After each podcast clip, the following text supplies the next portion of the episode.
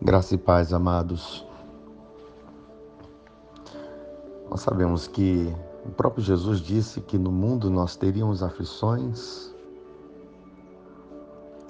situações que promoveriam ansiedade em nossas vidas, preocupações, mas também nós entendemos que preocupação e ansiedade é resultado de uma justiça própria, de um orgulho, de achar que nós é quem resolvemos as coisas quando a nossa condição é sempre se humilhar debaixo das poderosas mãos daquele que criou todas as coisas, daquele que tem todo o poder e que é mais importante, que nos ama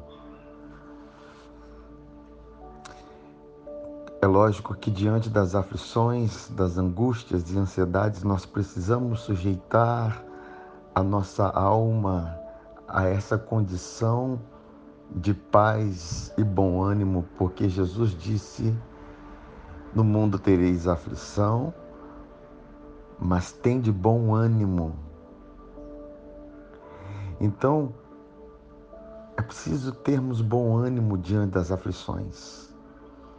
Lógico, em todo tempo orando, como aqui em Colossenses 4, versículo 2 diz: perseverai na oração. Colocar diante de Deus a sua petição, aquilo que está te afligindo. Lá em Filipenses capítulo 4, versículo 6 diz assim: Não andeis ansiosos por coisa alguma em tudo, porém, sejam conhecidas diante de Deus as vossas petições pela oração e pela súplica.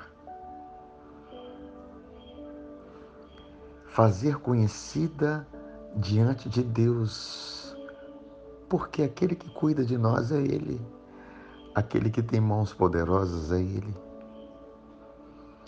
Mas a nossa atitude, além da oração, eu não li no final de Colossenses 4:2 nem no final de, Coloss... de Filipenses 4:6, que é vigiar com ações de graças. Com ações de graças. É você ter uma atitude de graça, de gratidão diante de Deus pelo seu cuidado,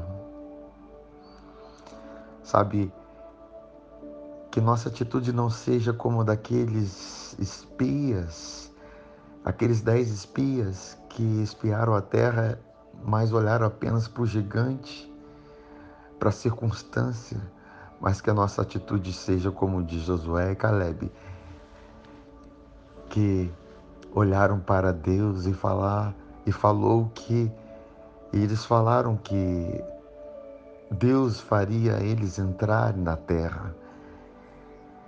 É essa atitude de olhar para Ele, agradecer porque Ele tem cuidado de nós, Ele já provou isso dando o seu Filho na cruz por nós. É tão importante oração quanto ações de graças. É tão importante ações de graças quanto oração. É preciso colocar uma vigilância nisso. Em Colossenses ele fala vigiando com ações de graças, para que de nossos lábios não saiam palavras de reclamação, palavras de murmuração, apenas palavras de gratidão, porque isso vai fazer com que todas as coisas venham cooperar para o nosso bem. E foi por causa disso que Josué e Caleb entraram. E os dez espias que reclamaram não entraram. As portas se abrem para um coração grato. Que Deus nos dê graças para entoar graças que nós venhamos doar ações de graças em todo o tempo venhamos cheirar os olhos das circunstâncias e colocar os olhos nele. Amém, amados. Fiquem na paz, fiquem na graça. Louve ao Senhor em todo tempo. Este é um áudio da Igreja Vivos com Cristo no Estado do Espírito Santo. Para saber mais, visite nosso site www.vivoscomcristo.com.